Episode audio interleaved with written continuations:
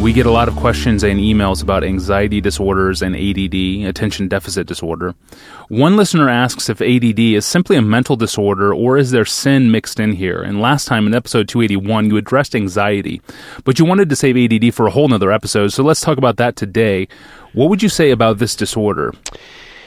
Um, the first thing I'd say, um, when I, I'm thinking back now that what I said in the last uh, podcast about anxiety and the use of natural strategies as well as spiritual strategies to uh, both cope and flourish in our own limitations. That applies here big time uh, a- as well. Um, let's start with the definition.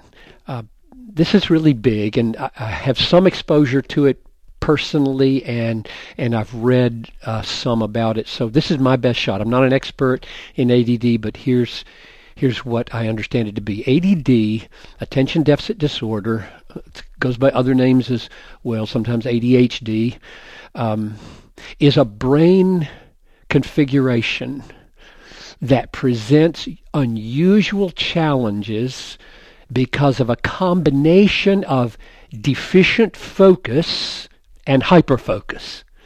In other words, um, adults there are whole books on adult ADD as well as children. We usually think of it as kids, you know, acting out in school in a certain way, but it's a brain condition that may focus intensely on one thing for hours and be utterly oblivious of a whole, bunch of other things. So there's a combination of hyper focus and, and deficient focus.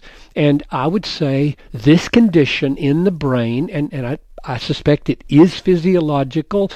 I, I don't know how all that works in terms of the way the brain is patterned over time as a child, but yes, dimensions of physical shaping in the brain has all the marks of the fall, like all of our brains, and their deficiencies. I mean, I can think of all kinds of conditions that are physically affected by the nature of the brain and that's because the brain is affected by the fall. And yet, I would say that a structurally different brain is not an act of sin. So that's that's the question sometimes. Am is it a sin to be ADD? And I'm saying no. But like all brains, the ADD brain will be prone to sin in certain ways I think that's the way to think about it.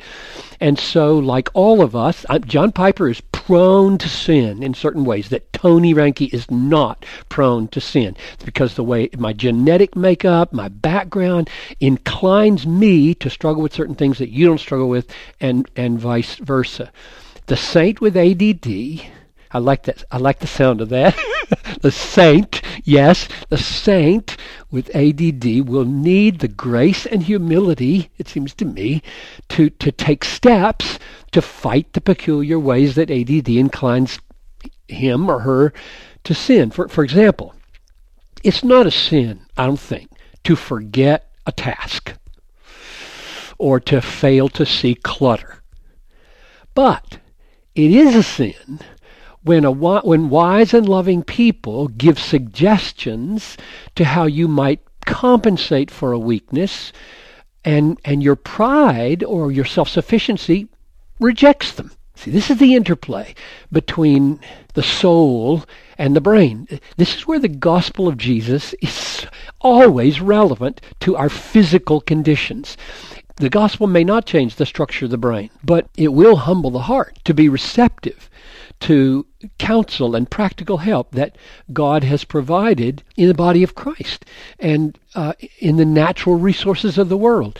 So the spiritual transformation of the heart's humility through faith in Christ can make all the difference in the world. How happily and fruitfully a person with ADD lives. So in real life, the way ADD and other syndromes work out is that the physical and the spiritual are woven together. We are we are never only physical or only spiritual.